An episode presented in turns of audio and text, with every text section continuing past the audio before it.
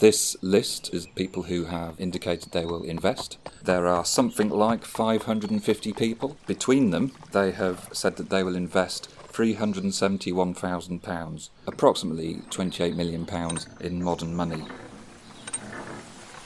This is 100 Years, 100 Objects Stories from the collections of Lancaster City Museums. I'm Rachel Roberts, the Collections Registrar for Lancaster City Museums and today we'll be looking at the stories behind another object from our collections as we celebrate 100 years of our museums. Today's object is a small notebook, but one filled with big names, big numbers, and a big story about the building of the Lancaster Canal. Today's object is a subscription notebook from 1792.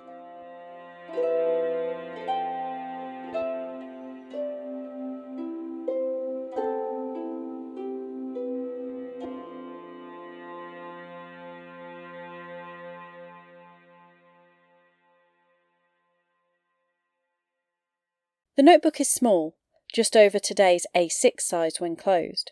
It was produced as a blank notebook, and someone has handwritten on the front a list of the subscribers to the Lancaster Canal. The cover has a pink and white marbled effect of wavy lines. On the first inside page, the user has added the date 1792, and the subsequent pages are filled with three columns of neatly written accounts stating the name of the subscriber, where they were from, and how much they had subscribed. Going through the pages reveals some familiar names in Lancaster's history and the sheer amount of wealth that was put into this project. We spoke to Bill Froggatt, Heritage Advisor for the Canal and River Trust. Canal and River Trust is the charity that looks after 2,000 miles of canals and navigation throughout England and Wales, and Bill kindly told us a little bit more about our notebook, the Lancaster Canal, and some of the people involved with it. The merchants of Lancaster and Preston and Kendal had been talking about building a canal from as early as 1771, but for one reason or another, they couldn't really agree on a route for that canal. And it wasn't until the very early 1790s, 1791, really due to the progress of the Leeds and Liverpool Canal to the south, that their minds were really focused to get their canal built. In 1791, they established a committee chaired by local merchant Samuel Gregson, and they opened a subscription book for the canal and obtained the Act of Parliament required to build the canal in the following year, 1792. So, this subscription book is effectively a list of local people who wished to invest in the canal. So, the Act of Parliament to build the canal was achieved June 1792, and that was to build a canal from Kendal right down to Westhoughton, which is uh, actually east of Wigan. And the Act also gave the uh, Canal Company the powers to raise £400,000 in their money, equivalent to about £31 million in uh, modern money. And they would raise that through the selling of shares, which are each worth about £100.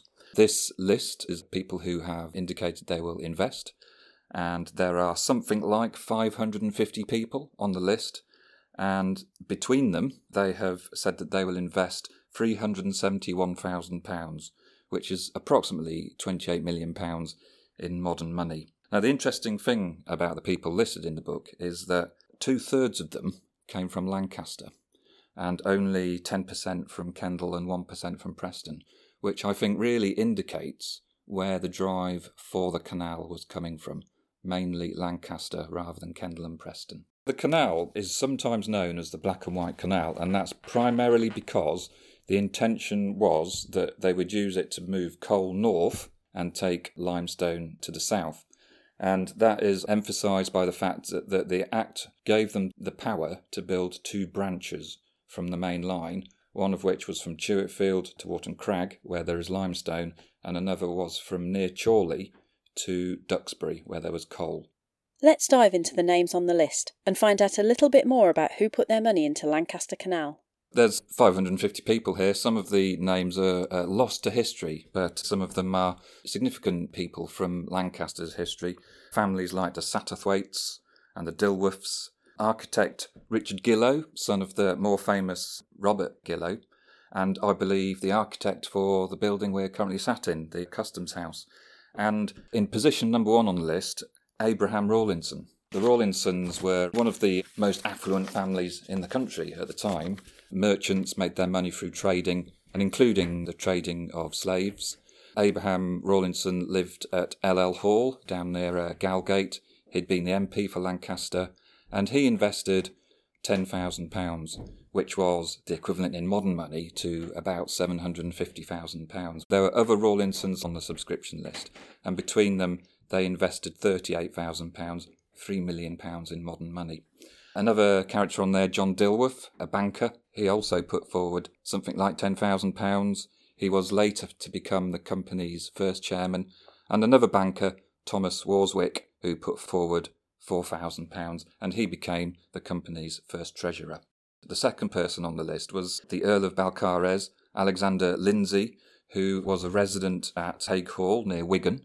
Earlier in his history, he'd been a, a major in the 53rd Highland Regiment. He'd been at the Battle of Saratoga in the uh, American War of Independence, where he'd been captured and spent two years of his life as a prisoner of war.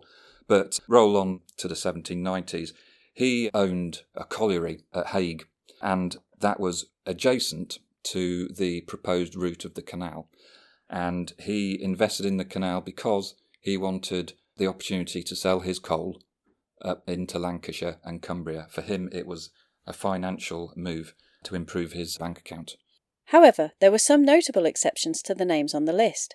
Those people who were active in Lancaster at the time, but appear not to have subscribed to the building of the canal. I was surprised to see that the Gregsons weren't on the list. I've already mentioned Samuel Gregson.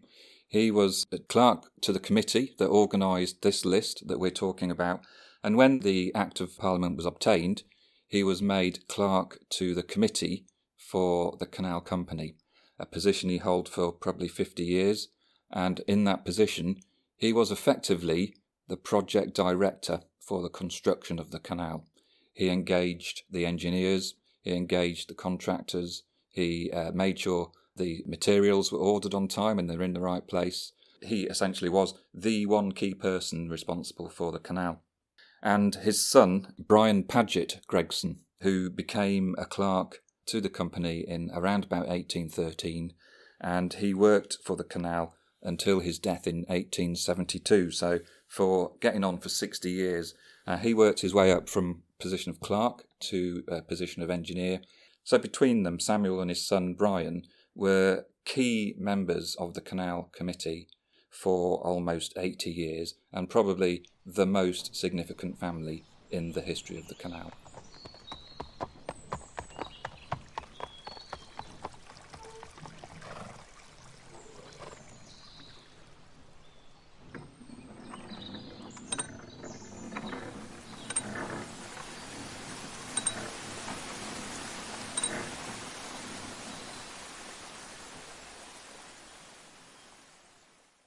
But there were other names that Bill wanted to talk about as well. People who were crucial in the construction of the canal, but are not found in our list. I think it's really important to remember the names of the people that were responsible for the canal or involved in the canal, and that's why it's great to look at this list of subscribers. But there are many, many hundreds of people who went out and got their hands dirty and built the thing. And probably the most uh, famous one is John Rennie, one of the country's foremost civil engineers, and who is buried in St Paul's Cathedral and the Lancaster Canal was probably one of his first major projects. At the time, he was based in uh, London. He identified the route for the canal. He drew up the plans and the specifications for the major structures, such as the Lune Aqueduct, one of the finest structures on England's canals. And he, as I say, was based in London and spent quite a bit of time in London during the construction phase. And as a consequence, he had several resident engineers who were on the ground every day. People like Henry Eastburn, Archibald Miller, uh, another Scot, Thomas Fletcher, William Cartwright. And um, all these people were on the ground putting into act John Rennie's designs. If we just look at the Lune Aqueduct for a few seconds, that was built by Alexander Stevens, another Scottish fellow, and his son, conveniently also called Alexander. Uh, unfortunately, Alexander Sr., didn't survive. Uh, he died before the aqueduct was completed. And in 1795, Samuel Gregson wrote a letter to John Rennie, and in it he said, The old gentleman, as he referred to Stephen Sr., had the misfortune to be run down by a cow, which had broke loose from the butcher's. He was considerably bruised, but is getting better very fast. Well, a couple of months later, Gregson wrote a letter to one of the other engineers, William Cartwright, and said, Poor Stevens is exceedingly ill and his recovery very doubtful. And two days later he died. And I wonder if those two things were connected. Maybe he, his injuries due to the cow were maybe more serious than they thought at the time, and he died as a consequence. Some of the people who worked on the canal were not as lauded or successful as some of the subscribers or the architects, and ended their relationship with it in less positive circumstances. Bill told us a little bit about their stories. There were hundreds of people involved, and I'd just like to mention two who history has forgotten. During the construction of the aqueduct, in order to build the piers in the river Lune, they placed caissons in the centre of the river and pumped the water out using steam engines supplied by the famous engineers Boulton and Watt. They employed a couple of chaps, one called Richards, first name forgotten, and another chap called James Law, and their responsibility was to run this steam engine, supply it with coal. Gregson wrote a letter about Richard as being a little free with the bottle, which I'm assuming means he liked to drink. And there's another story about James Law, and that says that one day James Law refused to get out of bed and sent his mum in with the message, I'm not coming into work unless you increase my pay. So subsequently, both Richards and Law were sacked. the excuse given was that they, they both did not manage the engine in a proper manner, and upwards of 3,600 weight of coals were burned today. Now, I suspect there are other reasons for that dismissal. Two significant contractors, John Pinkerton and John Murray, they were contracted to effectively build the canal from Tewitfield all the way down to Catterall, around about 27 miles. In the event, it proved that 27 miles of canal was too much for one set of contractors. It wasn't helped by the fact that they were also under contract to build the Ulverston Canal at the same time. The letters from Gregson to his various engineers are full of um, stories about the disagreements between the engineers, particular Archibald Miller and John Pinkerton. In um, 1795, Gregson wrote, I can say little in favour of our works contracted for by P and M. I am quite tired with writing about them. Eventually, Pinkerton and Murray lost the contract. John Pinkerton was from a family of three generations of civil engineers who were responsible for building canals and other works the length and breadth of Britain. But he was frequently at odds with his employers and frequently found himself in court, and I think also spent a little bit of time in prison for not delivering what he had promised to deliver. Despite the fact that the relationship between the committee and John Pinkerton ended badly, it's worth noting that on his death, he was described as a man distinguished by sincerity of manners and gentleness of temper, as a husband uniformly affectionate, as a parent laudably indulgent, as a friend invariably constant. Despite all the issues and complications with building the canal, most of the intended route was eventually completed, giving people and goods a new way to move around this area of the country. Eventually, by 1816, the canal was completed between Kendal and Preston, and to the south of the Ribble it was completed from Walton Summit down to Aspull, where it joined the Wigan flight of the Leeds and Liverpool Canal. And those two sections, the north section and the south section, were joined by a tram line. Um, and they never completed that middle section. From the canal basin in Preston, which was near the railway station, the goods were transferred onto trams, taken through Avenham Park, across the former tram bridge, which is still there, and then up the hill to Walton Summit on the carts, where the merchandise was transferred back into boats, where you could sail all the way down to Aspull. It also gave you access to the Leeds and Liverpool Canal. So from there you could go to Leeds or through Wigan and to Liverpool. The southern section, perhaps few people realise, actually was the Lancaster Canal because it was leased to the Leeds and Liverpool Canal in 1864 and has been managed by them since that time. So very few people realise, I think, that the Lancaster Canal actually originally went south of the Ribble. It was designed to move coal, and that's primarily what it did. Uh, many other merchandise was moved on the canal, and another perhaps significant use of it was for moving people. It had a very successful, what they called a packet boat, which was for moving parcels, hence the name, but also specifically for moving passengers. A specially designed boat which moved as quickly as possible. Probably took about 14 hours to get from Preston to Kendal.